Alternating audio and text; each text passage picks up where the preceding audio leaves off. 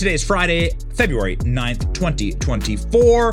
Biden's brain breaks in surprise, raging, screaming press conference to prove he is mentally fit after his own Department of Justice says he's not mentally fit to stand trial. So if you're not mentally fit to stand trial, how you have the nuclear codes, that don't make no sense. Right? If you were in an Uber, if you called an Uber and Joe Biden pulled up and he was driving, would you get in that car? Well, then why do we let her drive our country?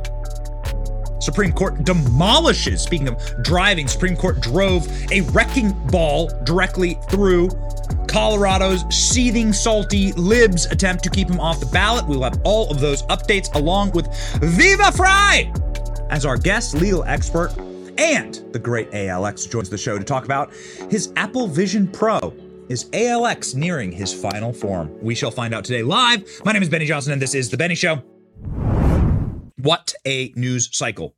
We will cover everything and we will do it and we will do it in great entertaining fashion. We got it all, the show all locked down for you. We really don't sleep at this program. We were making videos like well into midnight last night, okay? We don't sleep. That's just the way it works. The thing that powers us and keeps us fighting the commies are one, obviously, you and the brigade. And this is our sweet brigade mug with the salty army and the salty tank on it, but also blackout coffee. What's in this mug? Blackout coffee. Last thing we'd ever want is some woke swill sitting around pumping through our veins. No, ladies and gentlemen, blackout coffee is the sweet, delicious juice that keeps us fighting, gives us the energy to fight the communists. And, well, you know, those communists, they are driven by their demonic lust for power. We are driven instead by our love of freedom, and by the wonderful, delicious caffeinated bean that God put on this earth. So please go to blackoutcoffee.com slash Benny and use the coupon code today. Get 20% off your first order. Blackoutcoffee.com slash Benny. Be awake, not woke. Okay, so here we go, baby. Who isn't awake right now? Well, um, hmm. let's just call this the awakening. All right? Let's call this the awakening. Okay? Hmm. Go F yourself, Bob. This is the official corporate media awakening. And it is really wonderful to finally have a packed house when it comes to a guy like me who's been serving up this cocktail for a long time. For probably three straight years, this program has been saying Joe Biden has dementia. We've been talking to medical experts. We've been talking to doctors. We've been talking to the president's doctor, Ronny Jackson. We've been going through the medical archives and we've been putting up the symptoms. But the greatest discipline is actually simply watching Joe Biden. It's very tough. You're watching elder abuse in real time. But we've been calling this from a thousand yards away because we just pay attention. What's our superpower? Our superpower, well, one, this audience, which we, you know, we love you. But two, our superpowers we're alive and we pay attention and we have pattern recognition. And that's about it. That the entire show, ALXAI, he's going to join the program in a second. Our great producers, our great production staff, we're just alive and we pay attention. And we we notice patterns. Pattern recognition is really our superpower.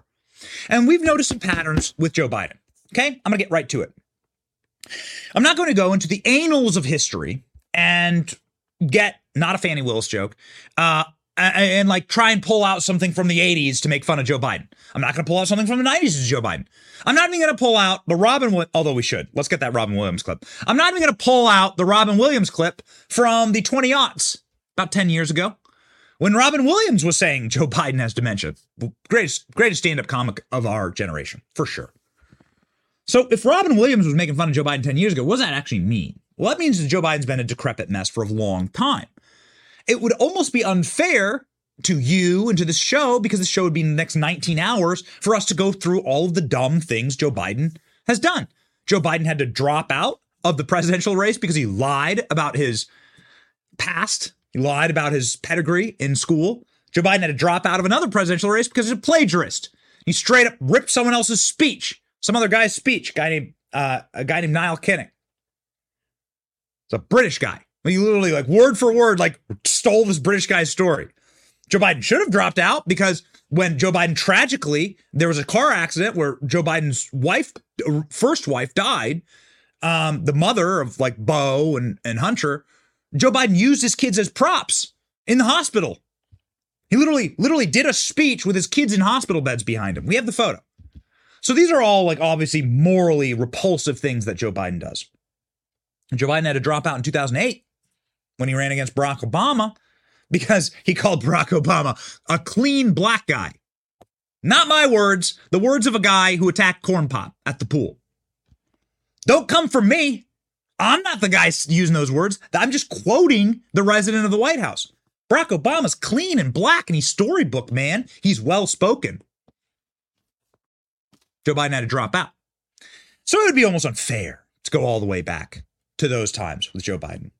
And, a, a, you know, an important reminder, ladies and gentlemen, that Robin Williams, one of our favorites. Oh, and here's the here's the photo of Joe Biden using his kids in hospital beds. There's there's his son there in a hospital bed. This is inside the hospital. This is a photo of Joe Biden using the tragedy of his fam, the, the deadly tragedy of his family for his own political gain. So, guy's been a scumbag his entire life. Okay, well established, right? Doesn't even acknowledge his own granddaughter. Joe Biden has been such a uh, immoral jackass that more than a decade ago, Robin Williams got up in an HBO special that was seen by hundreds of millions of people and made this joke.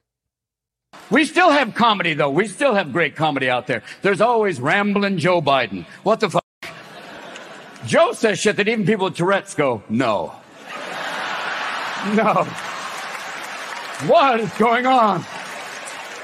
Joe is like her uncle who's on a new drug and hasn't got the dosage right. I'm proud to work with Barack America. He's not a superhero, you idiot. Come here. When FDR was on television, there was no TV back then. Come here, Joe. Sit down. even people with Tourette's, even people with Tourette's are like, no. That's really good. But the joke's over. If you go back over the past week, and this is all we're going to do to start off our show. Bef- before we get to the fact that Joe Biden's own administration has found him mentally unfit for office, which is what they did. That is now true.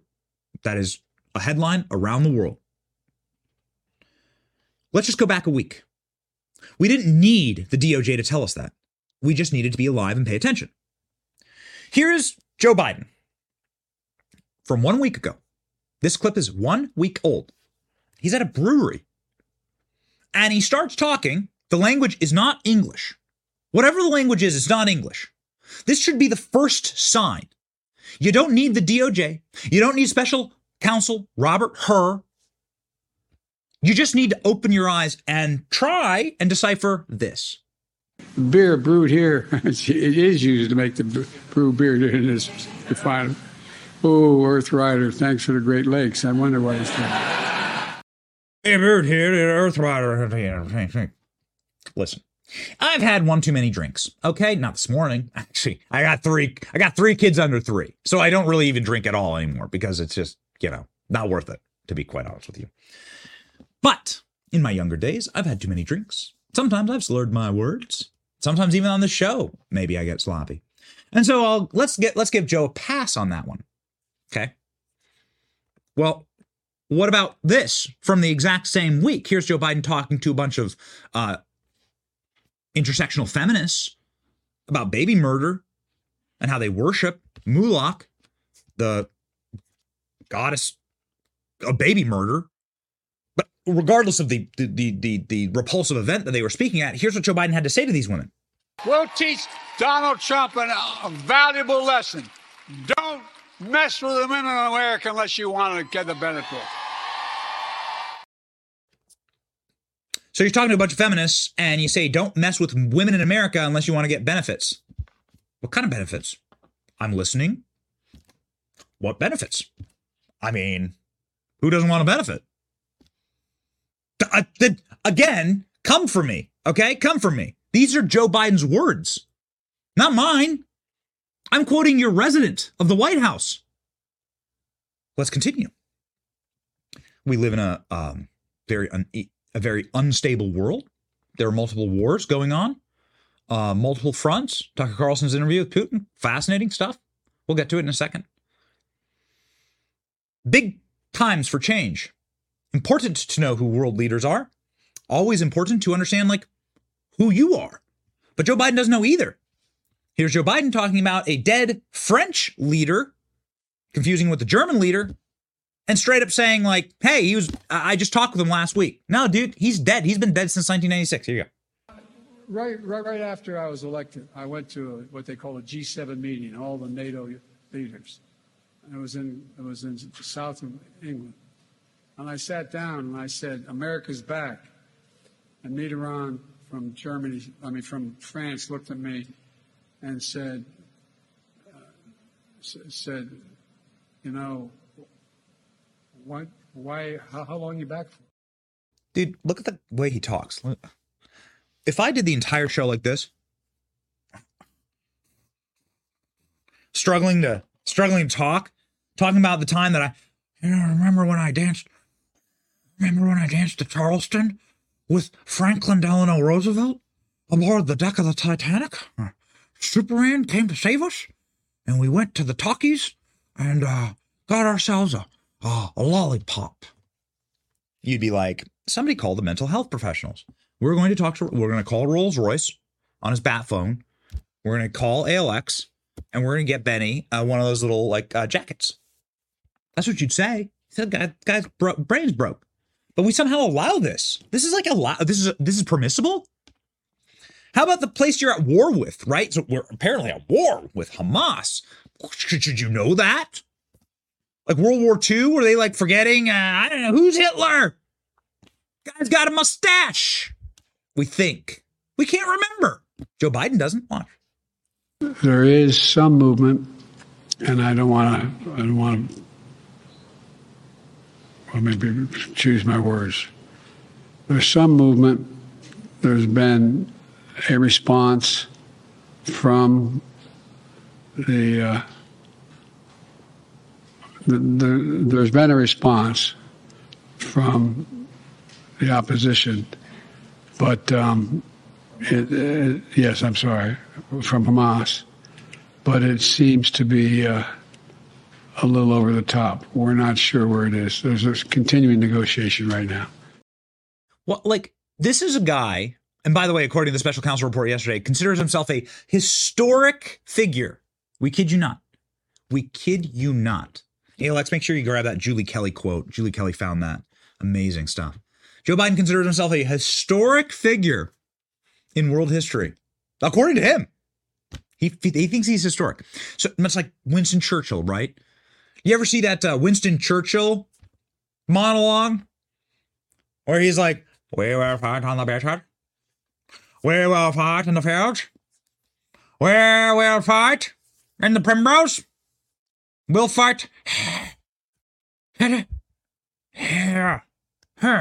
Who are we fighting? Hitler, sir. Hitler! That's right! I forgot! Did you ever see that? No? Oh. Huh. You must not be familiar with the historic figure of Joe Biden. One final thing, so that we set the table here perfectly. Okay? Got to put a little meat on this bone. Lucky for us, before even the Department of Justice straight up admitted Joe Biden has dementia and is unfit to stand trial, therefore unfit for office, Joe Biden's own White House admitted it. If you were paying attention, you already were able to see that officials inside of the Biden regime protecting the resident of the White House on hidden camera told us that Joe Biden has early onset stage dementia. Now, they didn't say dementia, they just explained all the symptoms of dementia and said that's definitely what Joe Biden has. James O'Keefe, we are thankful he joined us last Friday. James O'Keefe brought you this information. Undercover hidden camera. Let's go. everything that Biden is doing. I love his policies. I just, it just seems, just witnessing it, just looks, it's a bad look. I mean, he can't, struggles to talk. Yes. Yes, it's- he's no Barack Obama. Is he, gonna- is he going to be the, the nominee? Yes. And she will be the vice president nominee. Yeah, I don't, There was a debate about removing her from the ticket, but sadly they didn't. Ah, I agree with everything Biden is doing. It's just his cognitive ability. Like, I have Yeah, a grandfather yeah. who has, who's 91, Okay. and Joe Biden is worse than my grandfather who has dementia. Yeah. You know, he's Oh, I sort know. of walking like this, and he's Yes. sort of like You know, and I, and I think that voters are going to look at that Yeah, and it's going to hurt I know. us. I, I think that independents are going to look at that and they're going to be like, I can't deal with that. But with him, I yeah, I know. I know. he's got I know. dementia. Um, yeah, well, I don't think he has that clinically yet, No, yeah. um, but he's definitely slowing down. My question is, are the people like your colleagues or in the White House or whatever, do they get it? Do they know that? You know?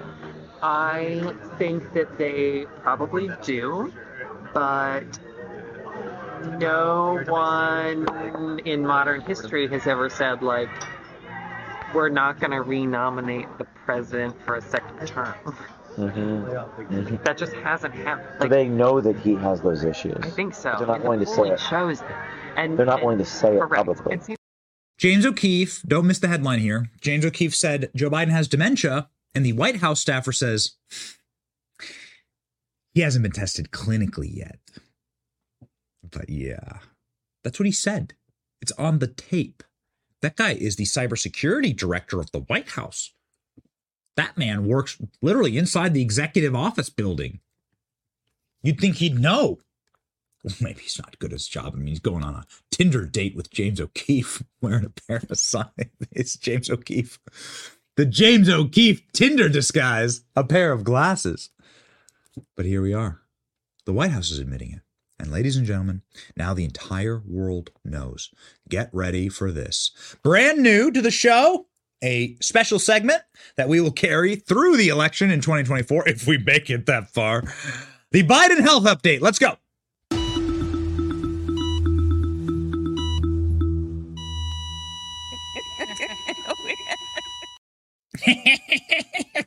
That's so creepy, Royce. Royce built that. Royce and his team built that. The great Rolls Royce. Let us know what you think. this sounds really dark. Here we go, baby. Biden's own Department of Justice says he has diminished faculties and memory. Says he doesn't remember who he is. Doesn't remember when he was vice president. Doesn't remember the death of his kid. That makes a lot of sense because he dies about the he lies about the death of his kid. Beau Biden, tragedy. Beau Biden died of a brain tumor. But Joe Biden tells you day and night that Joe Biden died in Iraq. Beau Biden died in Iraq. Joe Biden, Beau Biden. So why would you lie about your kid's death? Don't make no sense. Why would you do that? Like it's such a grotesque thing to do. Must be if you lie about your son's death, then you either one, don't even remember it, or two, you're like a goblin, such a goblin for power that you would not acknowledge your own grandchild and use your kids in hospital beds as props. Oh, okay. Well, maybe it's both, in fact. Here's the report, ladies and gentlemen, and it's really something else. Really, really quite amazing. According to the report, and I read to you directly from it, Joe Biden did not remember when he was vice president. He did not remember, even within several years, when his son Beau died. And his memory appears hazy when describing the Afghanistan debate, which he was once so important to him.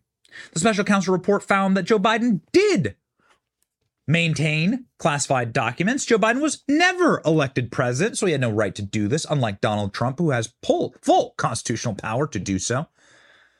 And that Joe Biden did, in fact, share those documents with his biographer, ghostwriter. So Joe Biden, oh, where have I heard that before? Joe Biden's flaunting around classified documents. Ho- only difference is constitutionally, Donald Trump has the right to do this, the plenary power to classify, declassify, because he was the chief executive and will be again. And so there's something very, very different here. But I would argue, and I'm going out on a limb here, maybe, but I would argue that this is worse than charging Joe Biden. They said the reason why they can't charge Joe Biden is not because he didn't, and let's put up the full report, please. Not because he didn't do this. They said he did do it. Joe Biden did hoard classified documents, kept them for himself, knew exactly what he was doing. Dirty old jackass. He blamed his staff for this, by the way. The reason why they're not charging Joe Biden is because no jury would convict him because he has dementia. I kid you not. From the special counsel report, reading to you the language of the special counsel report. We've also considered that at a trial, Mr. Biden would present himself at a trial. So saying that we can totally bring this to trial, but why won't they? Let's listen. Would present himself to a jury, as he did in our interview, as a sympathetic, well meaning elderly old man with a poor memory. It'd be difficult to convict him because, well, a jury would not be able to establish that a man well into his 80s uh, is guilty of a serious felony that requires mental state of willfulness. My goodness gracious.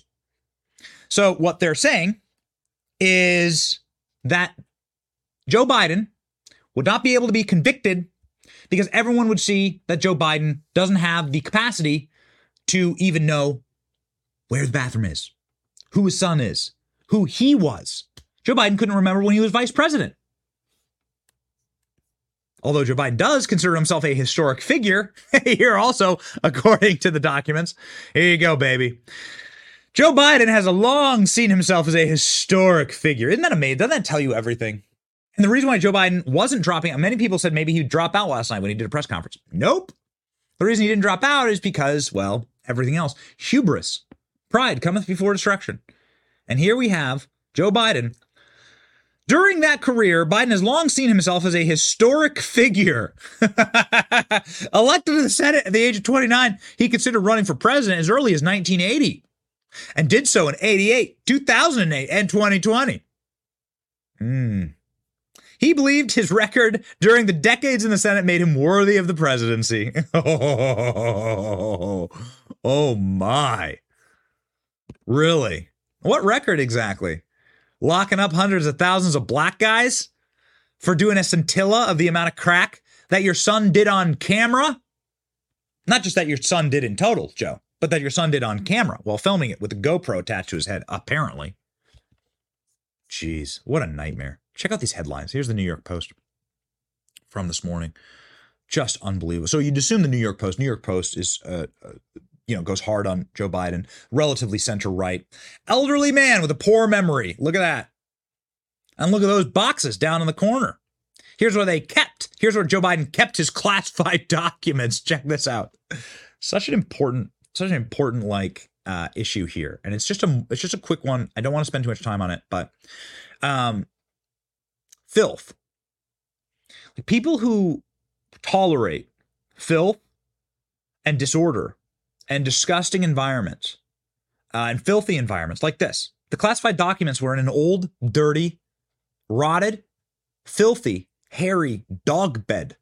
That's where they were kept, according to a report. There they are. Sitting there next to the, uh, let's see, what, what do you got there? A walker. You got some dried flowers that Jill's about to press onto her newest bath bath curtain dress. Uh, you got some like clutter and rubbish. You got an old treadmill in the back there. ah, gross. Look at boxes of crap, garbage. Joe Biden, there's a mansion, giant mansion. This is where Joe Biden keeps his most precious possession, the Corvette. Remember, the Corvette, eh, the door was closed. The garage door was closed. That's why you know that the classified documents are secure. Don't mind the cleaning maid has a Chinese accent. Don't worry about that. Yeah, ladies and gentlemen. So, just a quick point here orderliness and cleanliness is close to godliness. Keep that in mind. Because people who are able to live in filth and filthy environments, that is simply a outward reflection of your internals, your internal moral state, your internal mental state. A lot of these crazy ass hoarders, sorry if this is you, but these are facts. A lot of these crazy ass hoarders, like they're they're cuckoo in the brain, and so their their their living conditions are cuckoo as well, and quite repulsive to the rest of us. Make sure you order your life. The fact that Joe Biden can live like that, and this is where he shuffled off to shove his documents into a dirty old dog bed, uh, that tells you everything you need to know about Joe Biden and where like where his state is mentally and morally. Quick aside. So the New York Post mean to Joe Biden, that's pretty common. That happens once a week. But the New York Times being mean to Joe Biden, holy cannoli guacamole. Check this out. This is the front page of the New York Times. Now, this is not normal. So, New York Times has like five articles in a row of like Joe Biden's mental incapacity. And what does this mean? This means the bat signal has gone out, baby. Here we go. Joe Biden, eight word verbal slip put Biden age back at the center 2024. For President Biden, special counsel's report, legal execution, and it's a political nightmare. Five takeaways from the special counsel's report. Oh, baby. And I, I know another one hitting Jill, who deserves, by the way, uh, all of the ire for this because Joe Biden's the one allowing it. Joe Biden's, you know, the wife. How dare how can you say you love somebody when you do something like this to them? When you use their like warmed over muppet body for power. What kind of a person are you, right? Check this out. This is from uh, w- the Western Australian. This is, how this has gone international. Weekend at Biden's. Th- these are the newspapers across the country. Remember when they said that Donald Trump was a national embarrassment and other countries might judge us? Hmm. Curious that. Looks like uh, Australia, well, has gone full DEFCON nuclear weekend at Biden's. The meme and the Photoshop and everything. Good for them, by the way. Good for them. It's a great cover. Ladies and gentlemen, the headlines have been brutal, but I want to play you one that is particularly savage. I want to play you one that is just unbelievable. There's this Good Morning America clip uh, right here, D2. Is Good Morning America clip that is just wild. So, Good Morning America is like absolute CIA propaganda. Okay, this is like an this this is like a you you should expect to never hear anything negative about Joe Biden ever. But if you woke up this morning and you're a lib and you're living on the Upper East Side of Manhattan, you flip open your New York Times and you spit out your coffee. Your New York Times is ruined, so you need to go get your news from somewhere else. You turn on Good Morning America, and this is what you see. In fact, George, I don't recall the last time I saw the president this angry. Biden furious and frustrated, ripping into the special counsel for questioning his memory and recall in this hastily arranged press event. The president doing a little bit of damage control as his legal exoneration now threatens to become a political liability. Overnight, President Biden defiant, defending his handling of classified information and his memory, firing back at special counsel Robert Hur after he declined to prosecute the president, but raised questions about Biden's mental acuity. Their task was to make a decision about whether to move forward with charges in this case. For any extraneous commentary, they don't know what they're talking about. Biden, well aware his age is a top concern for voters, defending himself. That's, that's Your memory has gotten worse, Mr. President. My memory is not good. My memory is fine. My memory, take a look at what I've done since I become president. None of you thought I could pass any of the things I got passed. How'd that happen? The report concludes the president should not face charges, saying Biden would likely present himself to a jury as he did during our interview of him as a sympathetic, well-meaning elderly man with a poor memory. The special counsel describing Biden's recollection as painfully slow and his memory hazy, writing that Biden did not remember even within several years when his son Beau died. Ladies and gentlemen, this is Jason Miller's tweet Jason Miller's tweet about this segment is really important. Jason Miller, one of the uh, premier messengers for Donald Trump and one of Donald Trump's most senior advisors, sharing screenshots from this morning. Holy smokes. Look at how brutal. This one, painfully slow. Look at that. You know, a lot of people watch the news in the gym. They don't actually hear what's going on. Look at the next one. Hazy, dude, the hit's gone out. I mean, I'm telling you, I'm telling you. And then look at the look at the screen next screenshot. They're going out of their way. Something's changed. Something's changed. There is a uh, man. There is a sea change. Even CNN admitting these headlines write themselves. Watch.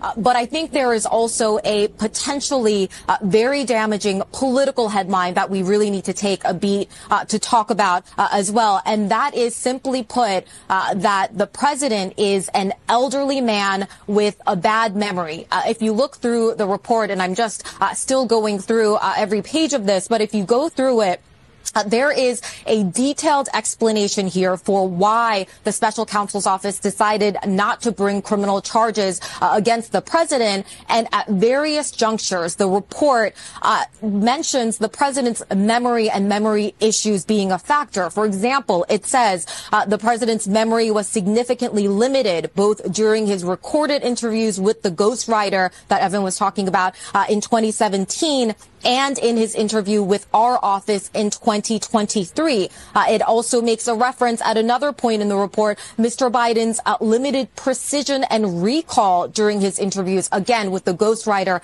and with the special counsel's office. Uh, it also talks about how President Biden could present himself to a jury as a quote sympathetic, well-meaning elderly man uh, with a poor memory. Now, I don't have to tell you uh, that these headlines sort of write themselves. Headlines write themselves. I mean, holy smokes, man! Like, what, what you, what rabbit hole have we gone down? How far does it go? Good Morning America is lashing out at Biden. CNN lashing out at Biden. New York Times, Western Australia.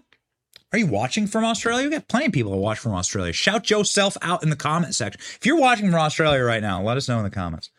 If there is a comment, let's let's pop it up.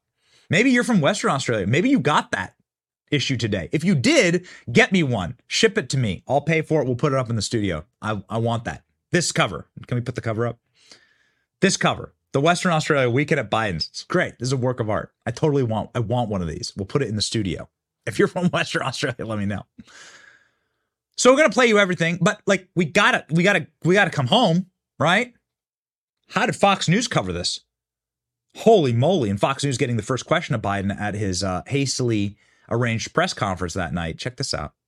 You mentioned it's a lengthy report. It says, quote, in his interview with our office, meaning the special counsel's office, Mr. Biden's memory was worse. He did not remember when he was vice president, forgetting on the first day of the interview when his term ended, quote, if it was 2013, when did I stop being vice president, question mark, and forgetting on the second day of the interview when his term began.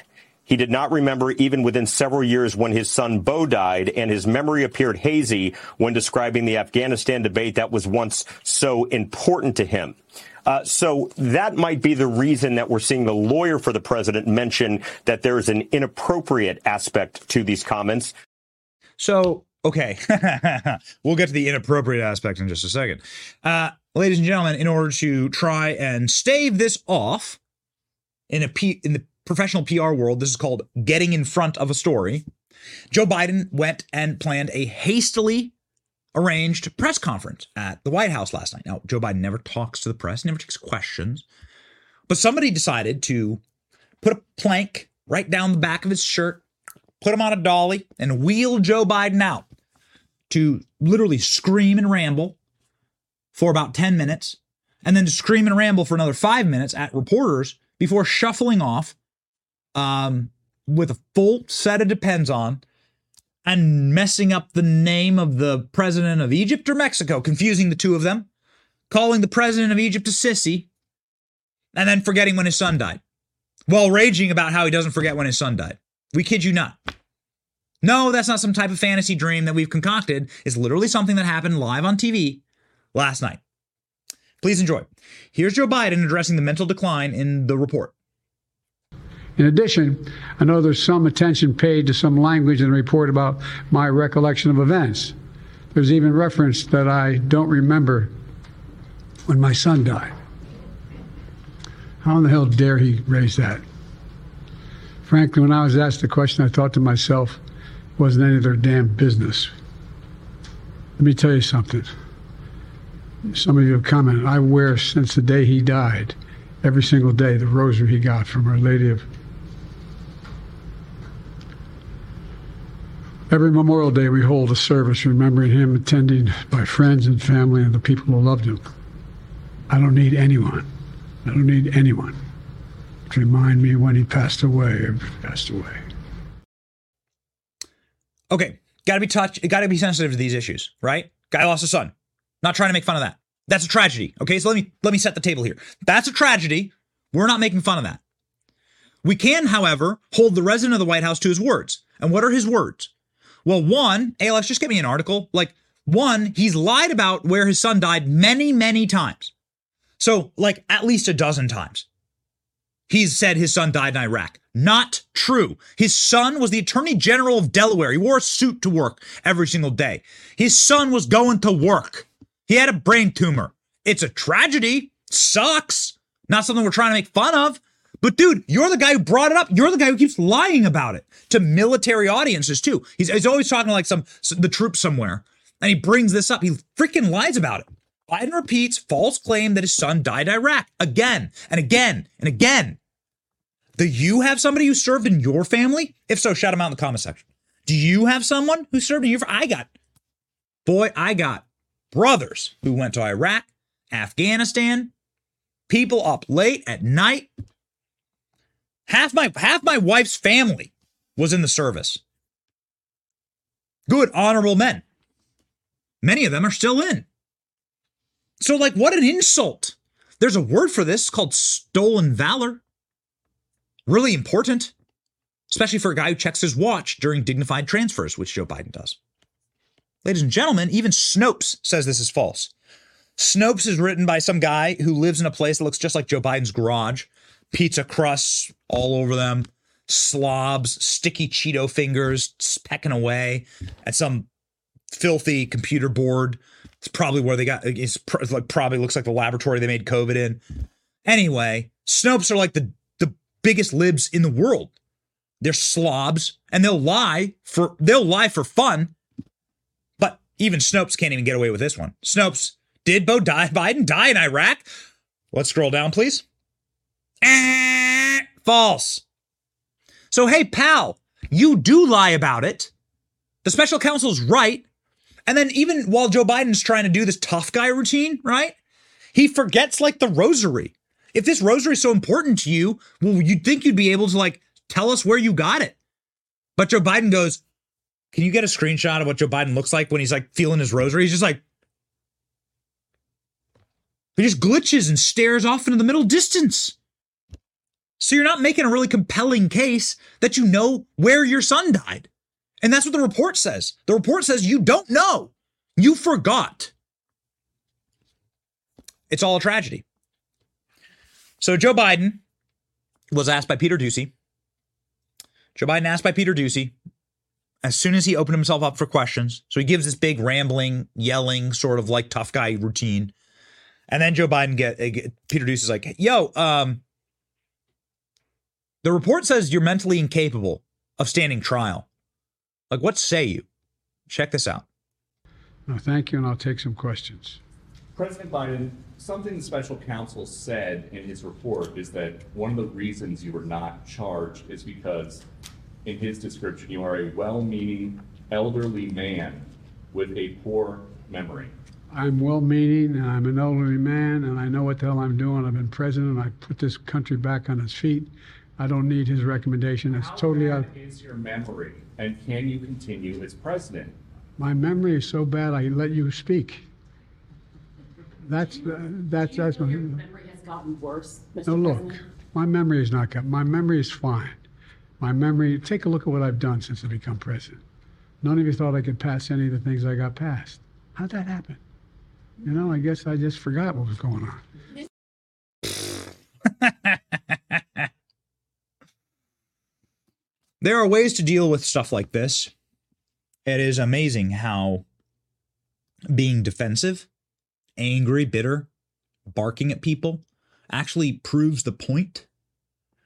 The way you lean into a joke, the way you lean into a joke is, and this is the shot of Joe Biden sort of like, like forgetting what he's going to say. The way you lean into the joke, uh, or anything that is used to attack you, is you like you like put your shoulder into it, right? That's how you actually kill the joke. A great example of this is Donald Trump on the CPAC stage talking about how he's going bald and how goofy his hair is. It was like one of the things that like people would make fun of him for, right? There was a time when they were like, Donald Trump, he's silly. He's going bald. He does a comb over.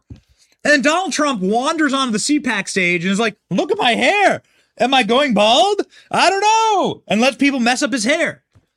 That's actually how you devenomize, desensitize, and suck the poison out of like an attack vector on you.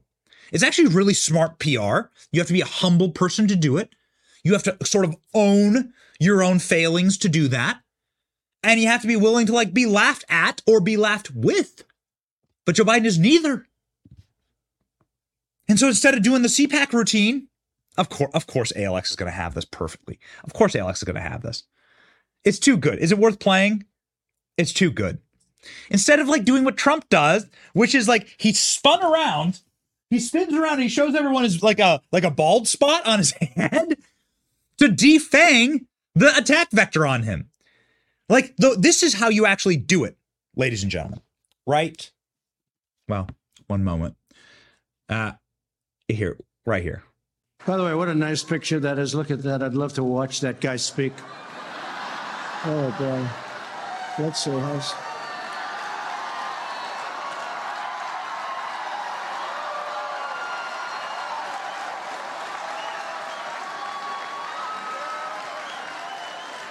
Uh, I try like hell to hide that ball spot, folks. I work harder.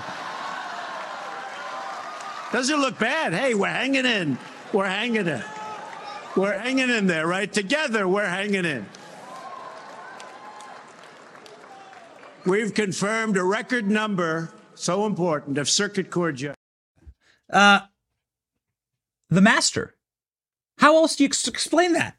He's the master. Look at my bald spot. We're hanging in there. And then you turn it into an applause line. It's great. Now we're hanging in there as a country. I've covered up my bald spot and we're going to be like a bald eagle in America. And we're going to hang in there as we fly to freedom. Whatever. It's so easy to do if you're actually good at this. Donald Trump is, of course, the master. Oh, they're making fun of my hair and my bald spot. Let me show you my bald spot and show you what I do to cover it up. Do you know what that does? Like when you laugh about it, you're like, yeah, like that makes it a joke. And then everyone's laughing. And then your enemies have nothing left. Your enemies have to go trot back to their angry, bitter, salty incel lives. And like they don't have any, they don't have no more ammo because you're you're in on the joke. Joe Biden is called mentally unfit by his own government. Mentally unfit by the guy who spent more time with him than anyone else on earth this is a really important point. The special counsel actually, well, who was the last guy that got to sit down with Joe Biden for 10, 20 hours? No one. No one gets to do that. Joe Biden doesn't get to do that. Because Joe, Joe Biden goes upstairs in the White House, punches his life alert, right? And then gets like put in the cryogenic chamber, gets frozen in carbonite every night. Dude, like Robert Hur, the special counsel, sat with Joe Biden longer than any human being alive. He knows Joe Biden's like mental state and he told us what it is. And so the best way to actually lean into that would be to like make a joke about it or something. But instead, Biden does what he always does. Literally starts screaming at the top of his lungs. Watch. Mr. President, for months when you were asked about your age, you would respond with the words, watch me. Well many American people have been watching and they have expressed concerns about your age. That is They- your judgment. they- That is this your according judgment. to public That is voting. not They the expressed judgment of the concerns- press. They express concerns about your mental acuity. They say that you are too old. Mr. President, in December, you told me that you believe there are many other Democrats who could defeat Donald Trump. So why does it have to be you now? What, what is your answer to I'm the most question? qualified person in this country be president of the United States and finish the job I started. Do you believe Rah! Ah! I'm mentally fit. Here, watch me talk about geopolitics in the world. Watch. The conduct of the response in Gaza, in the Gaza Strip, has been um, over the top. I think that, uh, as you know, initially the president of Mexico, Sisi, did not want to open up the gate to allow humanitarian material to get in. I talked to him. I convinced him to open the gate. President of Mexico's not Sisi. Maybe this is why we're having a border problem. That's the joke. He confused Egypt with Mexico in the middle of the press conference that was called Pump Joe Biden full of B12, right? Get them all amped up. Little baggie of Coke left in the glove, glove box of the beast. And get all Biden all pumped up to come out and prove to everyone how sharp he is. And then he confuses Mexico with Egypt. And that becomes the headline. It's headline across the world.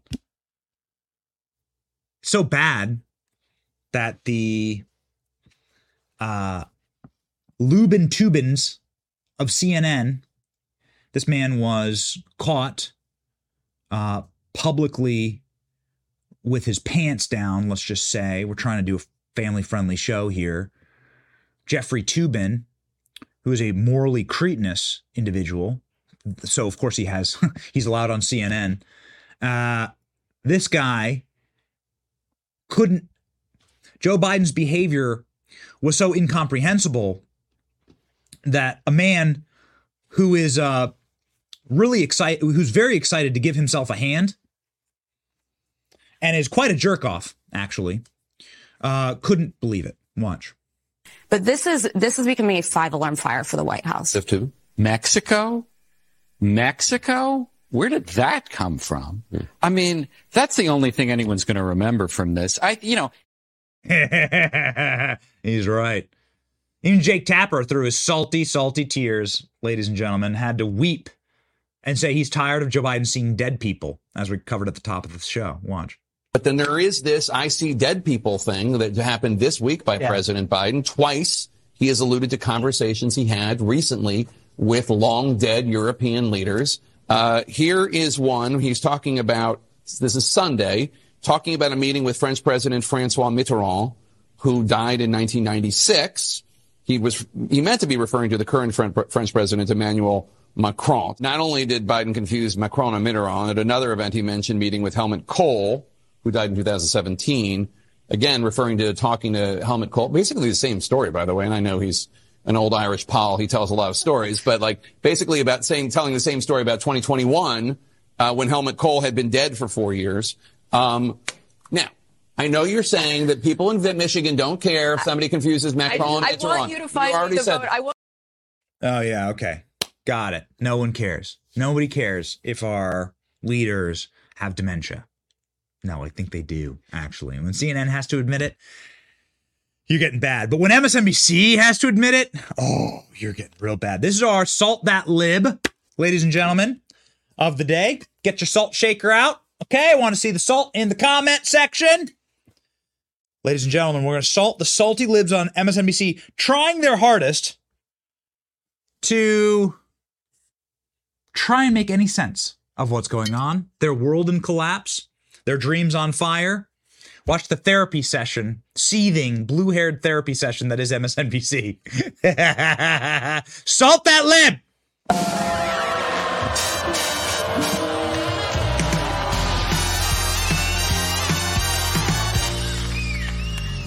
lip! Well, yeah, especially this line uh, that the president quoted where the report refers to him as a well meaning elderly man with a poor memory. Uh, what is the word elderly doing there? Uh, and poor memory. What is the test of that? Might that be Donald Trump saying, I don't recall 400 times under oath in the same deposition? Is that a good test of it? Um, the, the idea that witnesses over a 40 year discussion, 40 year discussion, don't remember everything, or that someone who graduates from college in June can't tell you where the diploma is in September. Mm-hmm. Uh, that seems to be a condition that that this uh, special prosecutor doesn't understand in the human mind. Uh, so I, am going to be fascinated when I can get into uh, all these hundreds of pages to see what is it that makes you stress the lack of memory in this particular case, uh, where you have this completely cooperative uh, witness, and there has never been a witness under oath anywhere being questioned over a period of years of that witness's life where they don't say, I do not recall. It is impossible to ask witnesses questions where they answer will not be, I don't recall. And if you don't get that response, it just means you didn't ask enough questions. Can I speak just on that? Because I had the same thought. It's fairly standard lawyering to advise people, even when in doubt or you think you might remember. If you can credibly say, I don't recall about something, that's a standard legal advice. This is all standard. This is normal. Everything happening in the country is normal.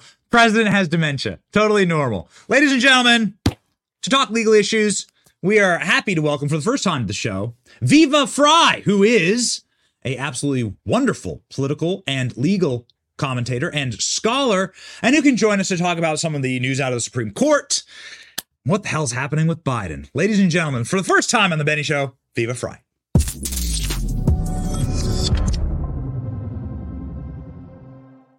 Welcome to the show, sir. I apologize. We had so much news to get to this oh, morning. Like, I apologize. Benny, don't worry about it. I hadn't seen that MSNBC clip. I mean, it's so wild the the level of propaganda. I mean, it, it's it's Stalin-esque, and, and they don't understand the cash twenty two. If, if so no, but if Joe Biden's memory is as good as they say he is, then charge him for the classified documents. I mean, that was the only way he weaseled out of it. That's a great point. Okay, so help me make sense of this. You are a lawyer. So what what's going on here? So now so, some people Don Jr. last night's like, no, no, no, this is way more damaging by not charging him and explaining why you're not charging him. Do you agree with that?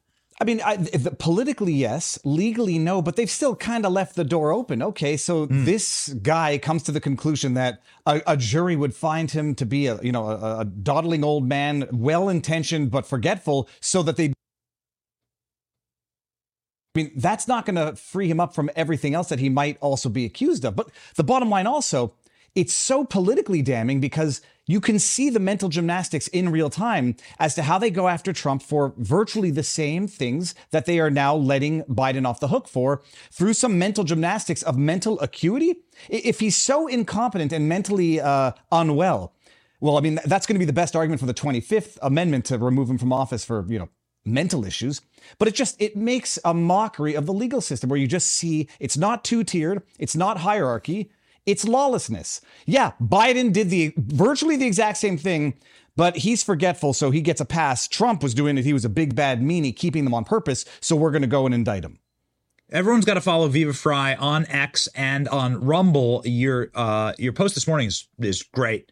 You're, you're saying here effectively that this means that they're done with Joe Biden. This is the shot across the bow. Get out, old man. What say you? I think it's worse than that. Like I, I don't know. Biden doesn't call his own press conferences, right? So to call this press conference after the two-hour Putin masterclass of an interview uh, with mm. Tucker Either they are so deluded that they thought this was going to upstage Putin's two hour interview, or they're deliberately and actively trying to sabotage Joe Biden. And I genuinely think it's the latter at this point. Nobody mm-hmm. could have thought it would be a good idea that Biden's going to come up in a presser and outshine Putin. Whether you like what he said or you hate what Putin said, it was a two hour history lesson, uh, view on, on geopolitics, on NATO. And then you get Joe Biden throwing together some haphazard press conference, the object of which is to defend against his alleged dementia.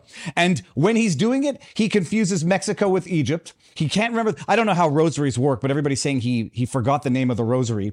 Uh, I thought he was pausing for dramatic effect, but that's because I don't know what really rosaries do.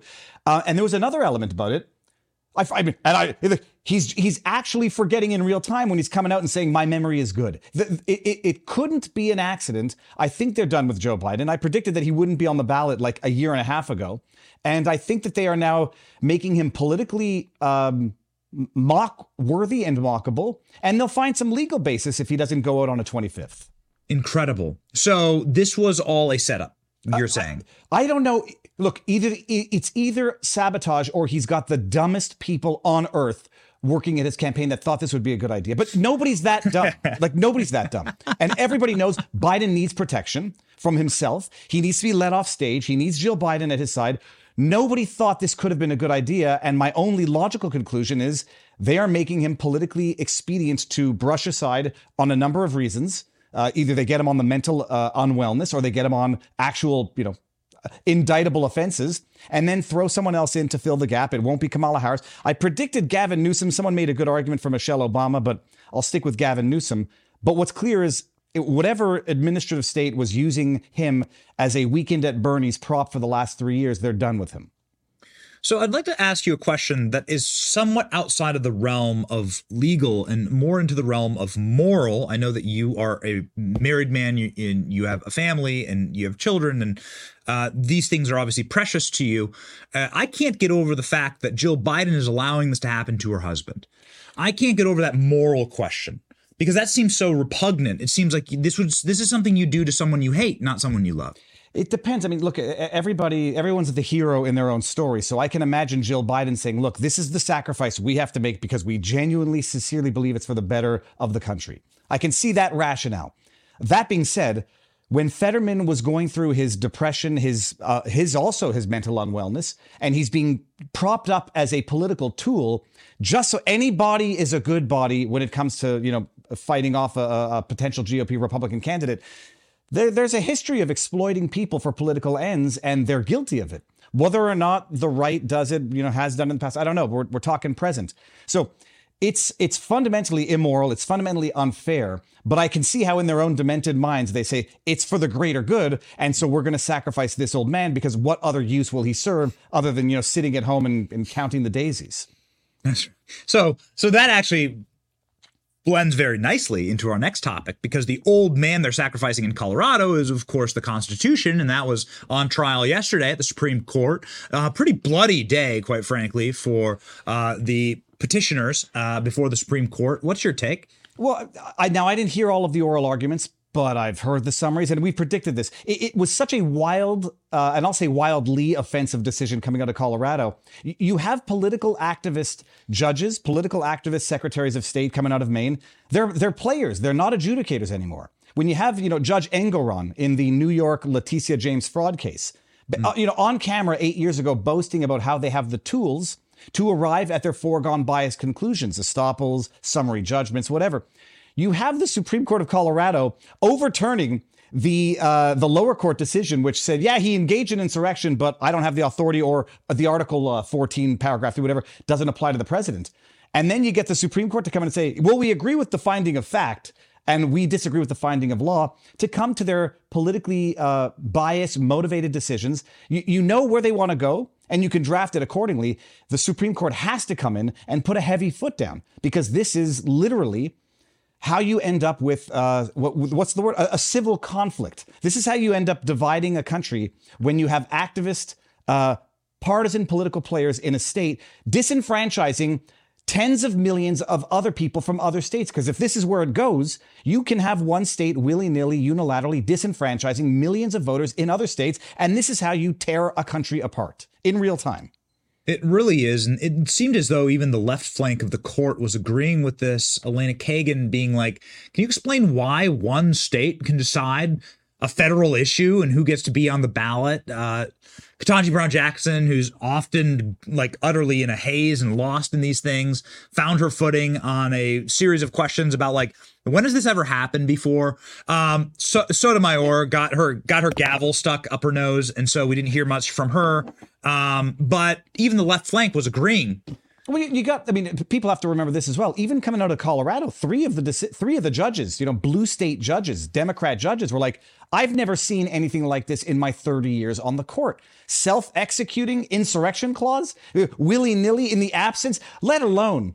Set aside, I mean, all of it, that he was acquitted uh, in the impeachment on very similar charges, that no one was charged with or convicted of insurrection, and they say it's willy nilly self executing. All it takes is one politically active player in a state to disenfranchise the country out of the person that they get to vote for. It's not just a Colorado issue here. And so, I mean, look, they may be politically motivated at the Supreme Court, uh, but unless they're uh, politically suicidal, unless they're state, like nationally suicidal, this is one of the clear cut ones where they have to come down and say enough is enough with the stupidity already. And they better do the same thing with the Trump immunity claims because you get individual states saying we get to self execute and exclude from a ballot. And then you get every state saying, well, we get to go and, you know, indict former presidents after they're out of office, even if they were never impeached and convicted. I mean, this is how you have rogue uh, individual state actors undermining democracy and basically chilling effect is not the word but destroying the fabric of a constitutional republic.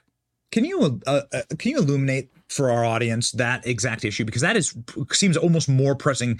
Ripping Trump off the ballot is like kind of a comedy uh, store routine.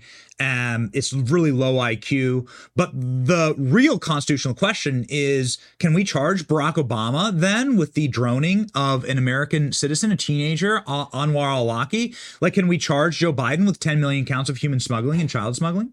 It, that is the um, what what people don't understand is the Trump immunity claim.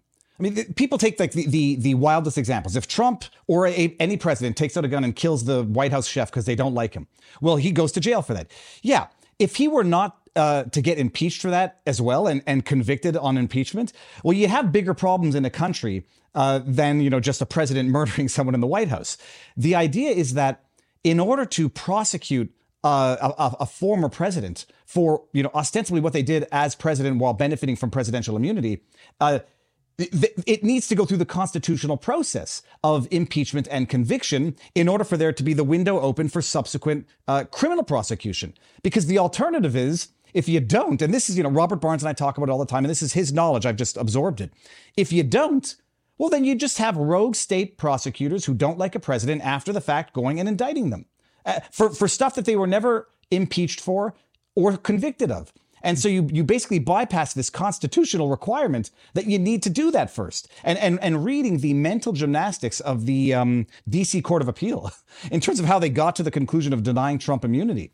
I mean, they they, they phrase it in such a way where you know the conclusion they're going to. They've got to come over a number of hurdles, uh, and one of which was double jeopardy. You know, he was already charged and and acquitted for very similar acts. And they say, well, these are these are different acts. All right. And then they say, you know, the constitutional requirements of impeachment. Oh no, we don't see that anywhere in there. But they they phrase it in such a way that it's basically specific to Trump, and they'll never do it to any of their political allies, but they might do it to their political adversaries. And so Joe Biden gets unpopular enough. I mean, they're never going to prosecute him when he's out of office, but they might, you know, impeach him out of office, but that would be the, the politically constitutional way of doing it.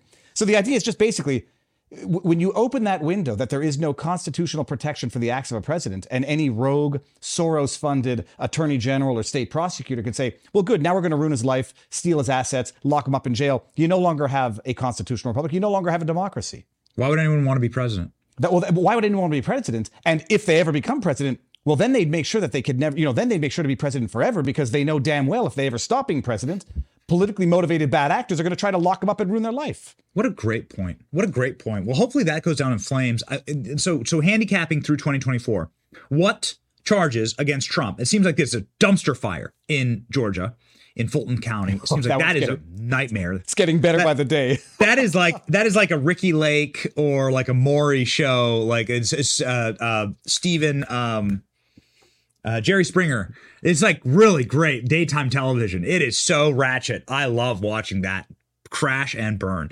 What what charges could possibly be brought before the election uh, oh, with Trump? Before the election, I think that that window is closing fast on all of them. Florida's not moving forward anytime soon. DC basically just got um, I don't know what the word is, you know, pu- pushed off. It's not, none of this is going to happen before the election, in my humble opinion. The only question is going to be what even what even happens after election. Mm. If Trump is elected, well, okay, fine, then there'll be pardons for the federal charges, but then you got the state charge out of Georgia, which is going to crash and burn, in my opinion, anyhow. But you got a state uh, charge out of New York as well. Uh, at some point, the Supreme Court so he wouldn't be able to pardon himself in state charges. That, from what I understand, no. And then there's, you know, the state pardon at the governor level is different by state. Georgia seems to be a uniquely difficult one, where even the governor can't issue a pardon. Hmm. But um, I don't think any of these cases are going to get to trial before election, and I don't think a great many of them are ever going to get to trial. The Stormy Daniels, I mean, it's you know what's amazing, Benny. I mean, you think about this. You got George Soros financing directly or indirectly Alvin Bragg out of New York for the um, uh, the Stormy Daniels hush money payment. You got Soros funding Fani Willis directly or indirectly out of Georgia. Uh, you got Soros funding the governor of uh, Colorado, who then appoints that you know bench of judges that come up with that decision. It's yes. a wild thing. What you have is you know bad faith players actively trying to destroy the democracy so that they can turn it into the totalitarian regime that they're accusing Trump of, of potentially bringing back, even though he never brought it in his first four years. It's important to identify the pattern here and the trends. It's um, it's an absolute weaponization of the entire Department of Justice legal system, court system, and I, you know, it's about time some of the Republicans start talking about impeaching the judges that they can impeach, impeaching mm-hmm. the attorney generals that they can impeach, disbarring them subsequently, uh, and not a question of like fighting fire with fire, just a question of fighting injustice with justice.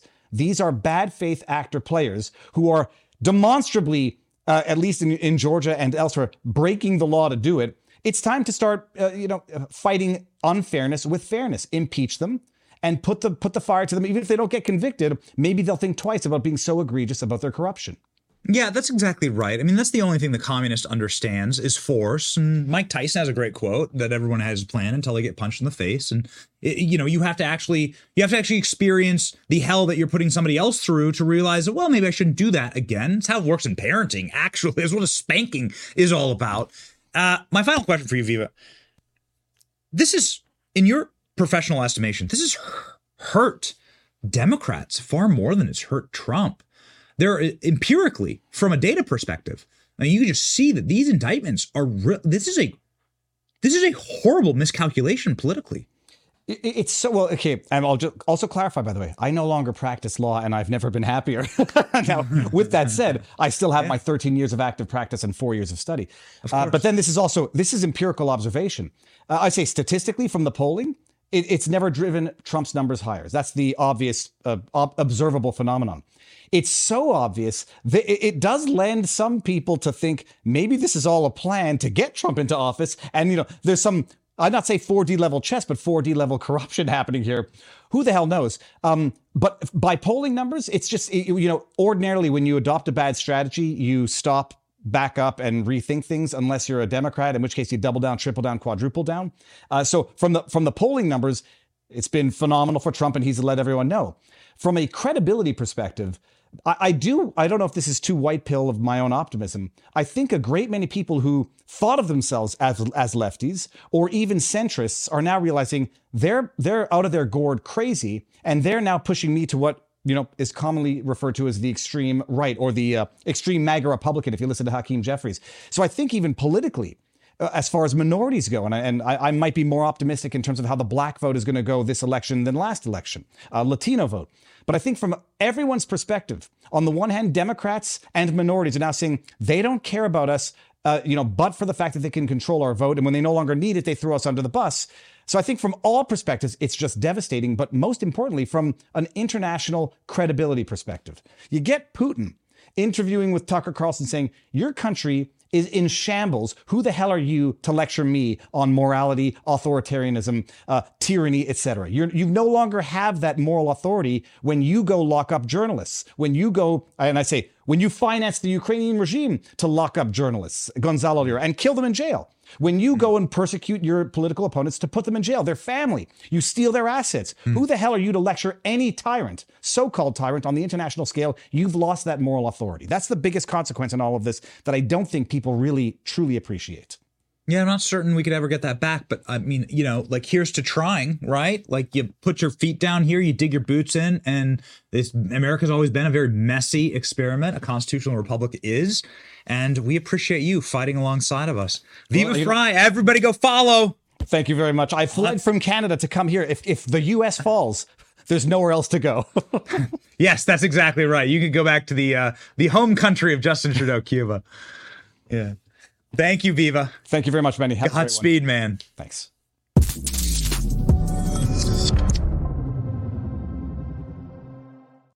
Ladies and gentlemen, there's such a uh, such a perfect explanation as to what happened yesterday at the Supreme Court, and it's so funny.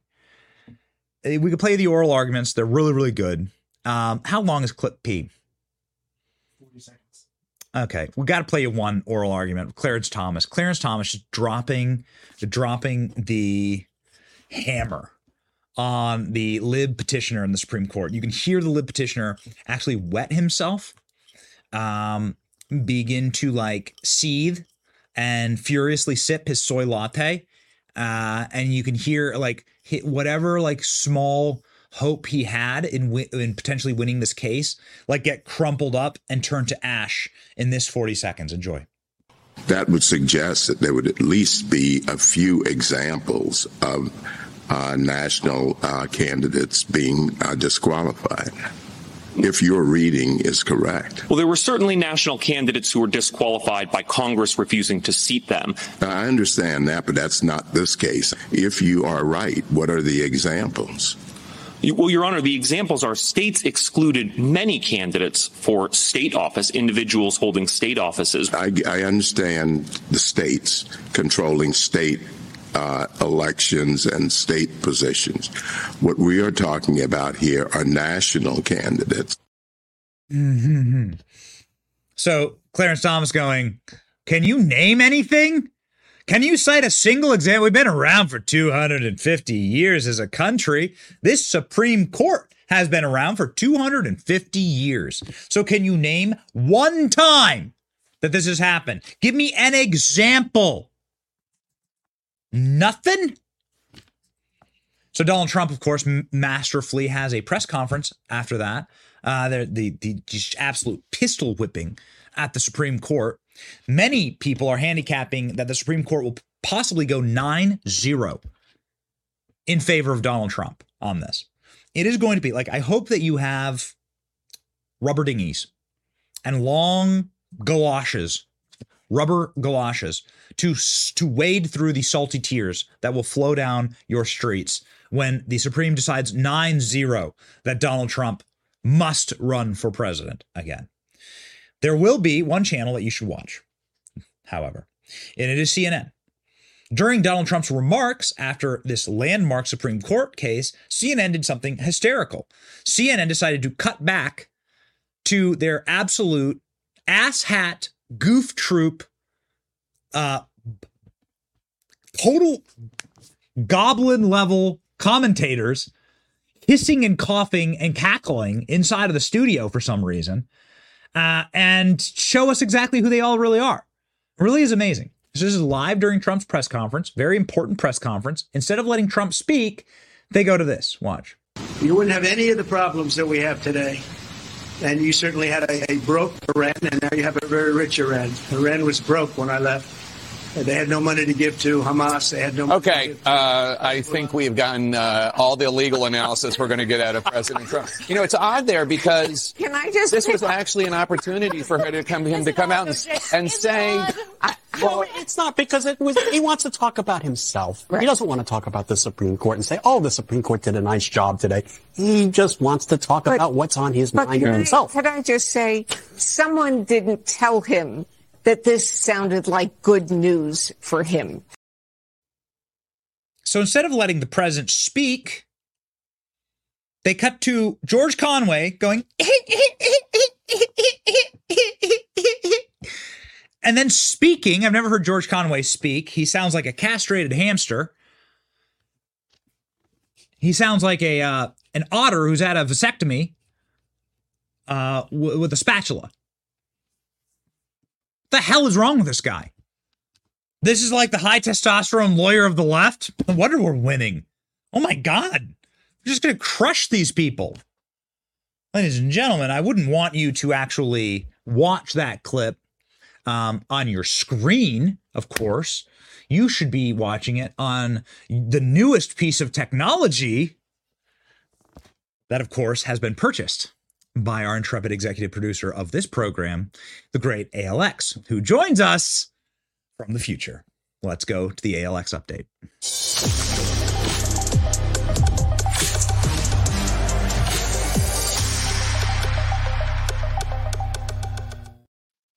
Oh, I thought you were going to be wearing it.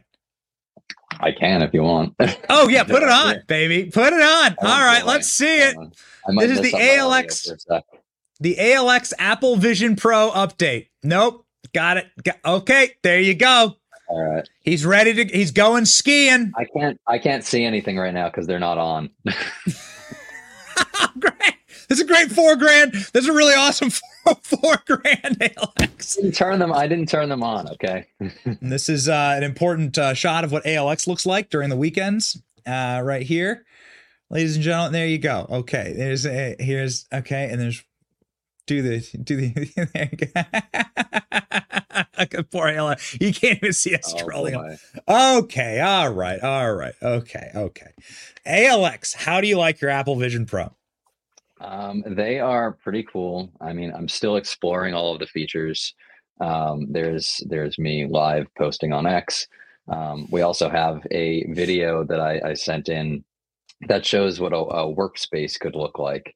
My first complaint was that it's kind of harder to like type because you know it's just like a learning curve. But what you can do actually is you can cast your laptop screen like anywhere in the room and you can type on your laptop still and still have the setup. But if we throw up that video, it gives you a, a pretty pretty good idea of um, you know what what it could be used for a workspace and not for being out in public like a zombie. Like you know we've all seen the videos of people in subways or people just like you know walking around like zombies with them, which is not how I'd like to use them. I want to let you all know my official stance on this, uh, which is that I think that they look absolutely stupid. I think these are like made for the pod people, and I don't like it because I come from an old, I come from an old old fashioned world where it's like so you're sitting too close to the TV, sitting clo- too close to the TV. And now the TVs are like locked to your brain. But but I encourage our staff here, and especially ALX, who's technology forward, to to use the latest technology. And this is what it looks like. ALX using so you can connect to the laptop screen right there, and then the laptop screen is right there in front of you, and you can move it wherever you like. Um, so that's me scrolling on the laptop. There's all of their news channels right there. Can monitor, and then um, on the side, um, there's there's X, and there's um, right there. You could see right there. There's all the polling. So I could put that anywhere in my room or wherever. Um, so that's and there's a little bonus thing at the end. Um, let's see if we get to it. Yep, there's our video of Trump Tower right at the top um, on, our, on our ceiling, and I can scroll like that to any point. I can put it at any speed I want, and then you know move it wherever. So that's what I kind of would re- like to use it for is work because you as you know i have many screens and many tabs open monitoring many things at once um, but to clarify i agree that people out in public should be publicly shamed for using them in public okay, all right. No, you, no, no living in the pod here. No eating the bugs. I know for a fact that ALX does not eat bugs and has a 100% steak and bourbon diet.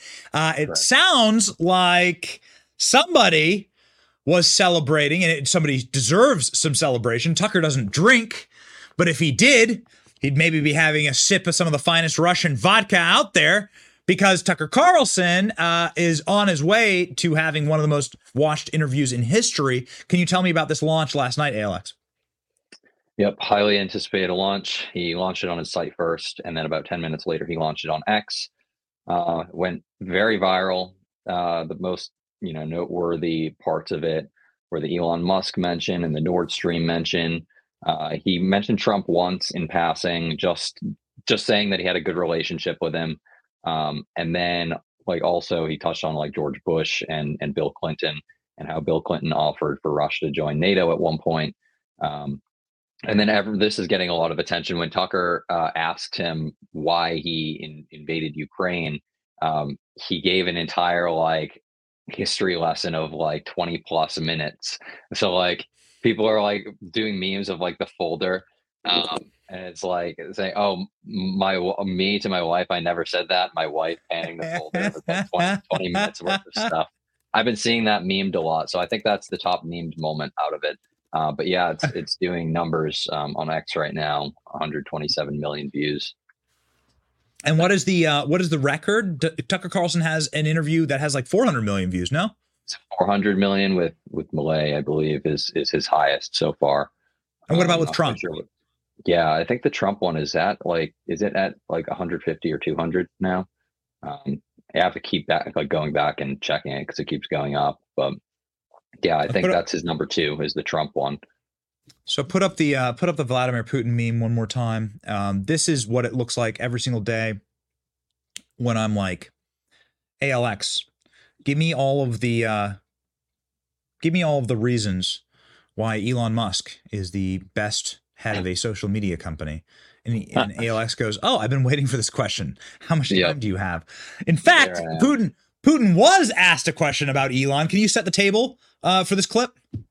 Yeah, so the question was about AI and uh, the dangers of AI, and uh, Putin said that it was a threat to humanity, um, and then he brought up the fact that Neuralink had their first human implant, and then he said that Elon is a very smart and uh, and like a dangerous guy, and he's like, you want to be on his good side or whatever. Uh, but Elon will do what Elon will do, and he'll essentially do what he wants. So it seems that maybe the one person that Vladimir Putin is somewhat intimidated by would be Elon Musk. um, kind of seemed that way fr- from what he said. He's like, yeah, I don't want to f with him. So Remarkable. Ladies and gentlemen, this is uh, the ALX update clip of the day. Let's go. Mankind is currently facing many threats. Due to the genetic researches, it is now possible to create a superhuman, a specialized human being, a genetically engineered athlete, scientist, military man. There are reports that Elon Musk has already had a chip implanted in the human brain in the USA. What do you think of that? Ну, э, Маска... Я думаю, что Маска остановит. Well, I think there's no stopping Elon Musk. He will do as he sees fit. Надо искать. Nevertheless, you need to find some common ground with him, search for ways to persuade him. I think he's a smart person, I truly believe he is. Мне нужно... So you need to reach an agreement with him because this process needs to be formalized and subjected to certain rules. So that dude's scared of Elon Musk.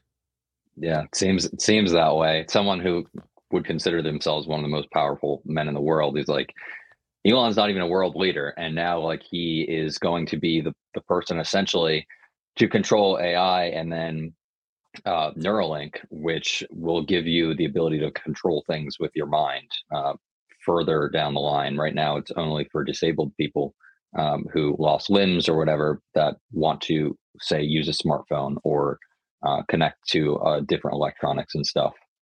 So Yeah, sure. It seems like And Ray- intimidated. And radiation technology was only for X-rays. You know, no, nobody was ever going to Yeah, make an like I atom said, bomb. right? Yeah. Right, Yeah. right now it is only for that, but uh, again, obviously down the line, that's that's what it's going to come to. So, okay, step, step, obviously leaving aside the moral questions here, which is its own show, kind of amazing that these two guys are talking about Elon Musk, knowing that this interview is going to go viral on a platform that Elon Musk no, owns. It's, the interview is only possible because of Elon Musk. I mean, am I wrong? Yeah, and um, Tucker even mentioned that when he when he like explained why he was doing the interview, and he said, "When I drop it on X, Elon has guaranteed that he's not going to censor and suppress uh, what I post here." Um, and you know, community notes is fair game for anyone on the platform, is what Elon's initial reply was when he brought that up.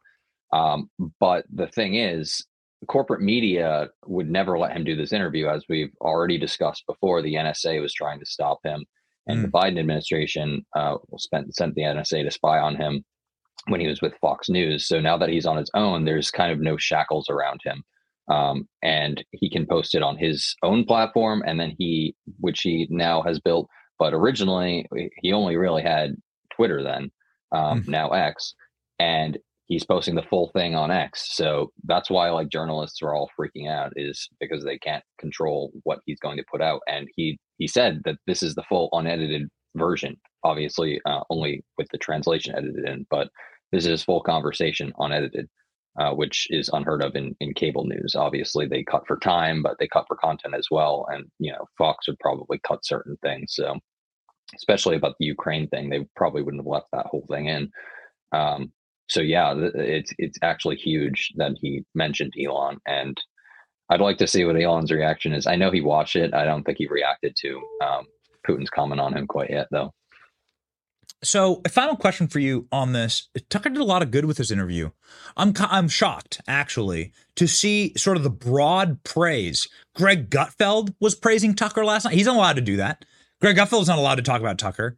Like various people from like ver- like centrist organizations are saying this is a spectacular interview. In fact, uh, various people who are like the biggest champions of the Ukraine war, like Ben Shapiro, are like, this is an awesome interview. You need to watch this. Actually, um, and so, uh, like Tucker, uh, other than like the leftist extremes, Tucker's getting huge praise for this. Is this sort of like the what, what's the general empathy towards this interview uh, across the online space?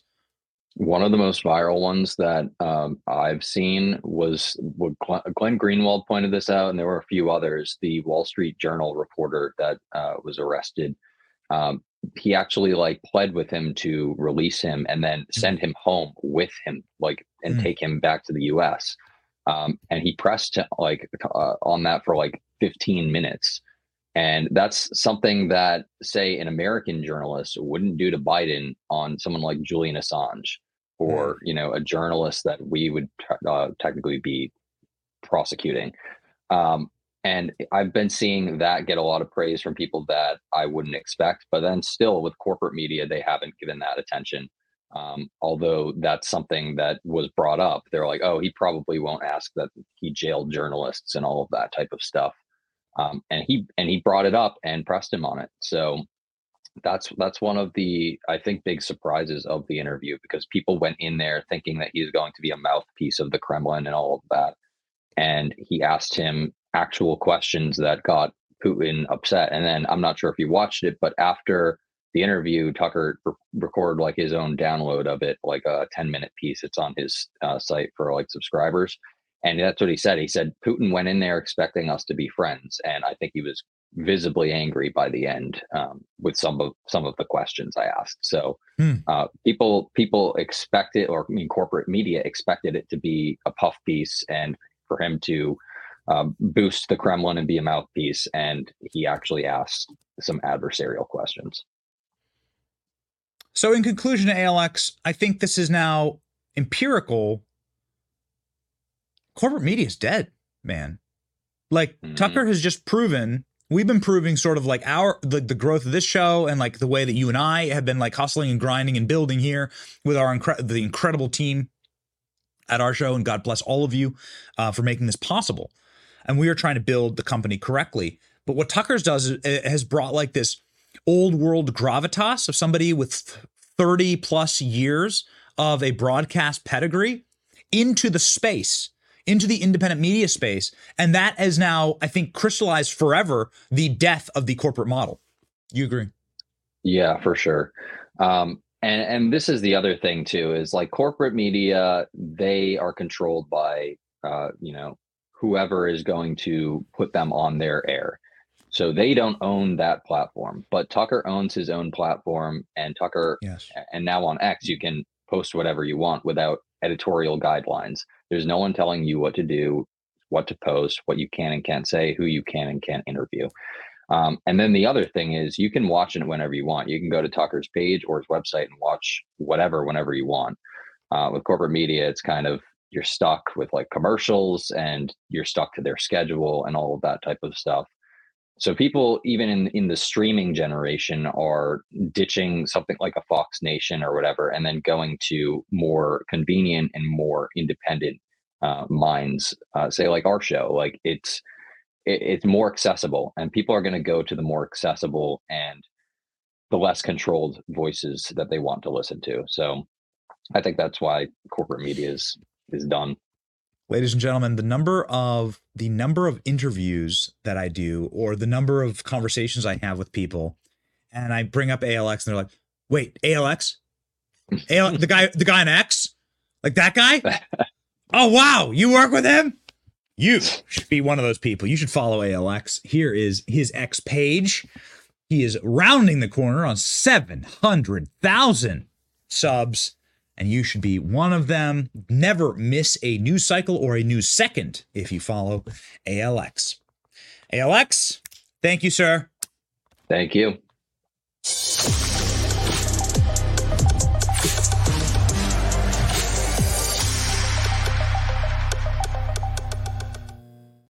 Ladies and gentlemen, uh, we are going to be beginning a brand new segment of the show. I know we've already gone quite late on this show. There's too much news Too much news. Luckily, we have two guests to talk about the two big other stories we wanted to talk about and cover today Supreme Court and Tucker Carlson. But we are going to be taking questions from our brigade. The Benny Brigade, of course, uh, is the fastest growing independent members only exclusive club where you will get access to us, our show, special events, special gear, the Benny Brigade keychain, ladies and gentlemen, that is made right here in America, and access to our show, our guests, and asking questions. So, ladies and gentlemen, the Ask Benny Anything. Do we have a stinger for this, Royce? Yeah. Do we really? It's an older one, but yeah. Oh, we got an older stinger. Okay, let's let's dust it off and and go with it.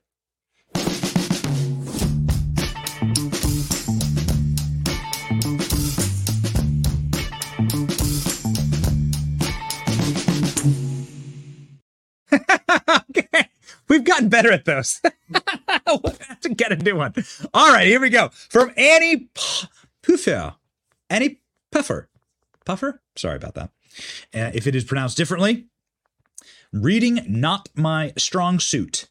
Was it legal for Ronna to use RNC money on herself? Why on earth would she be left as a figurehead at the RNC? Of course, she shouldn't be. We've done everything, Annie, to ensure that Ronna has a horrific time at the RNC, and we've now won and been victorious this week. Thank you for your assistance in that. Uh, Ronna McRomney is the wrong person for the wrong time. Um, nothing personal. She just sucks at her job. And uh, other people who suck at their job demonstrably and empirically need to be fired. That's how it works in meritocracy. I thought that's what our party was about. And so Ronna should be fired. Ronna retains power through corruption Ronna retains power through fat RNC contracts paid out to the people that need to vote for her. I have this on good authority. And from insider information, we're working to um, go public with all that. But ladies and gentlemen, let's just say that the, the entire RNC, the rotted RNC facade is beginning to come crumbling down. And Annie, your question is correct because the uh, it foresees the next thing that must happen at the RNC, which is a forensic audit of all of our money that has been donated in, you know, what's the, why would anyone donate to the RNC? To get access to us, the voter base. And so it's technically our money, meaning like it's it's raised because you're representing us, the Republican Party. And so we have a right to see what you've done with that money. Now we've already published r- reports here. It's a great one from Red State uh, that talks about the uh, uh, just unbelievable. I mean, if if this was Beyonce's spending, then you'd be like, oh, okay, kind of makes sense. It's Beyonce. But nope, it's Ronna Romney spending this much on private jets. Scroll down, please.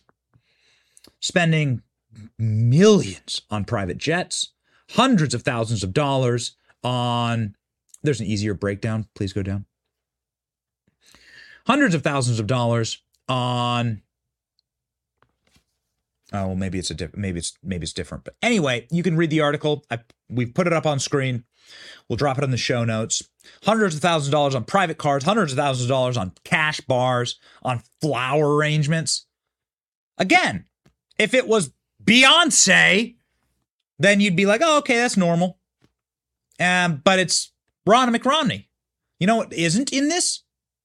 There you go. Limousines, 200 and $63,000 for limousines. Media booking consultants? Oh, really? Media booking consultants? See, that's just fraud. That's just fraud. That's just uh, them paying their friends.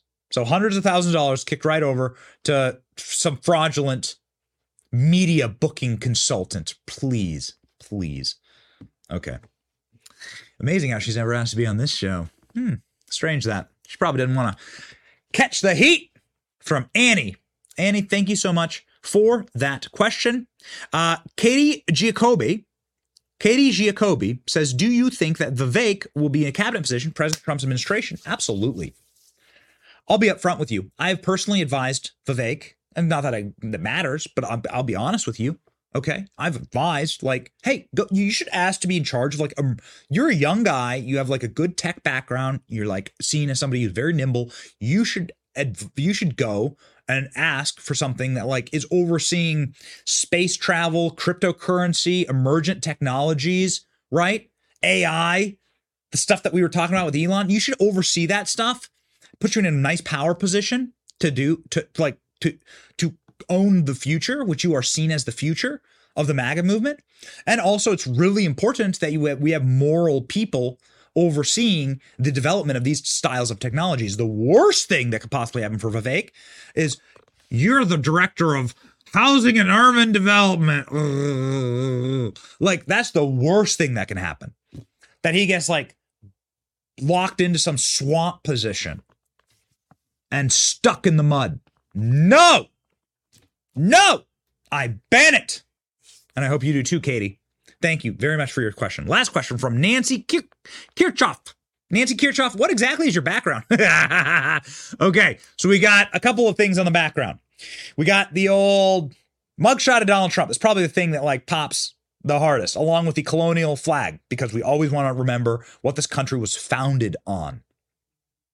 Stay based, Uncle Sam up there. We we demand that people stay based. A couple of awards that are that are uh, that our videos have won, our documentaries have won. I got a Hillary Nutcracker, just an old school old school item right there. That's a Hillary Nutcracker. Pretty funny. Uh, I got some President's Pez dispensers, um, some knickknacks and doodads from other videos, from funny videos that we've done. So Marco Rubio signed football right there. Here's the Tucker biography down there. Over on this side, sorry, this side, we got Spike's Tactical. Uh, which is the uh, the official AR-15 of the Johnson family. We're actually heading to the range this afternoon to go film with Spike's Tactical. My producers are screaming at me that we got to get the road. Over here on this side, we also have um, some bottles of bourbon that have been gifts to some bottles of bourbon that have been gifts to the show. Um, uh, some of the books from guests. A Donald Trump duck. That one's really good. Royce, can you go grab grab that one? I want to show the people.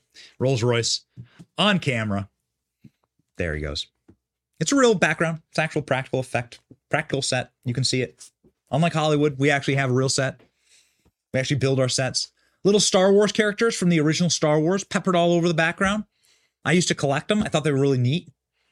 Um, the original Star Wars, when Star Wars was actually good and a noble hero's arc story about a character that's an actual hero, something that uh, you know young men and women should ascribe to.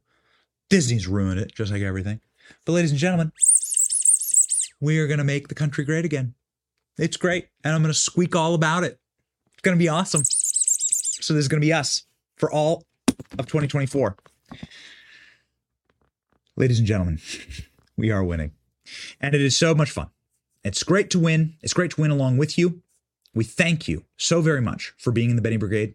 Or if times are tough and you don't have the five bucks a month for the brigade, we understand. We deeply do. I, have been virtually impoverished my my entire life. I get it. Like I get it. And I'm angry for you. God has been good to us in this uh, endeavor, and we will always remember that. A great way to remember that is to anchor our show, not by patting ourselves on the back, but by humbly uh, reading a scripture, remembering that we are simple Christians. Uh, we have a lot of work to do uh, on ourselves and in this country, and that God's got us, man. That God's got us. And whether you're a brigade member or not, or whether you just found the channel, like this is a little bit of uplifting for you. It's like a way that we can uplift ourselves. And you can't defeat an army of happy warriors, right? So let us be joyful into the weekend with our verse of the day from John 8. Again, Jesus spoke to them, saying, I am the light of the world. Whoever follows me will not walk in darkness, but will have the light of life. Does feel like there is a lot of darkness on this earth. There always has been. In fact, there's been many eras that have been far darker than the one we're living in now. I know it's hard to believe, but a quick study of human history is uh, is definitely going to show you that. And so, a remember, a reminder of this truth uh, from the scriptures that the only way to have light in your life is through our Lord and Savior Jesus Christ. Be blessed this weekend. March forward and fight, and know that I'm fighting right alongside you. It's your boy Benny, and this is the Benny Show. See ya.